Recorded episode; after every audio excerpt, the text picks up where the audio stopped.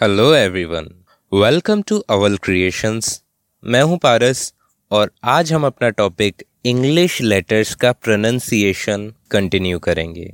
ये इस सीरीज़ का थर्ड पार्ट है. अगर आपने पार्ट वन और पार्ट टू लेसन्स नहीं सुने हैं तो मैं चाहूँगा कि आप प्लेलिस्ट में जाकर पहले पार्ट वन और पार्ट टू कंप्लीट करें. क्योंकि ये वाला जो पार्ट है, ये पार्ट टू का ही एक्सटेंशन है. यानी उसी लेसन से कनेक्टेड है। पार्ट टू में मैंने आपको लेटर ई e का प्रोनाउंसिएशन बताया था। कैसी कैसी कंडीशंस में लेटर ई e का प्रोनाउंसिएशन क्या होता है? आज हम बात करेंगे लेटर ई e का प्रोनाउंसिएशन कब नहीं होता, यानी कब लेटर ई साइलेंट होता है। लेकिन उससे पहले मैं चाहूँगा आप एक वर्ड ध्यान से सुने और उसका मतलब समझें। सिलेबल। सिलेबल का मतलब होता है संधि। जब दो कॉन्सोनेंट लेटर्स के बीच में एक वाउल साउंड आती है। साउंड लेटर नहीं साउंड दो वाउल्स को मिलाकर भी एक साउंड बन सकता है। जैसे ओ और यू, आओ, ये एक साउंड है। जब दो कॉन्सोनेंट्स के बीच में एक वाउल साउंड आती है तो उसको हम सिलेबल कहते हैं। बहुत सारे ऐसे वर्ड्स होते हैं जिनमें एक सिलेबल होता है। जैसा कि मैंने पिछले ऑडियो में भी एग्जाम्पल्स में बताया था। एक वर्ड है क्रिएटिव क्री ए टिव बोलने में लगता है कि तीन सिलेबल हैं इसमें, लेकिन क्रिए ये एक सिलेबल है। C R E A T C R और टी इन दोनों कॉन्सोनेंट्स के बीच में ई e और ए एक सिलेबल साउंड है। Creative I V E T और वी के बीच में आई है। तो ये एक सिलेबल है। इस पूरे वर्ड में दो सिलेबल्स हैं। इसी तरह से अगर हम बात करते हैं सिलेबल्स की तो आपको ध्यान रहना चाहिए कि हम बात कर रहे हैं कॉन्सोनेंट्स के बीच में आने वाली वाउल साउंड की। कंटिन्यू करते हैं आज का लेसन जो कि है लेटर ई को कब साइलेंट रखा जाता है?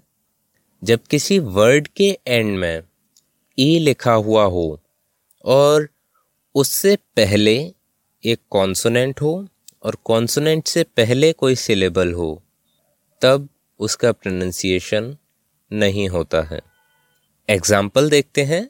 जब ई से पहले वाला सिलेबल लेटर ए हो, तब वर्ड्स का प्रोनाउंसिएशन होता है। S H A M E shame इसको हम शेमी नहीं बोलेंगे, ना शामे बोलेंगे, इसको बोलेंगे हम शेम इसी तरह से N A M E name G A T E gate L A M E lame S A M E same जब किसी वर्ड में एक ही जगह पर आई हो। तो आई का प्रोनाउंसिएशन आई होता है और ई को हम प्रोनाउंस नहीं करते। जैसे W I F E wife L I N E line W H I T E white N I N E nine अगर किसी वर्ड में आई की जगह पर ओ हो तो उस वर्ड को प्रोनाउंस कैसे करेंगे?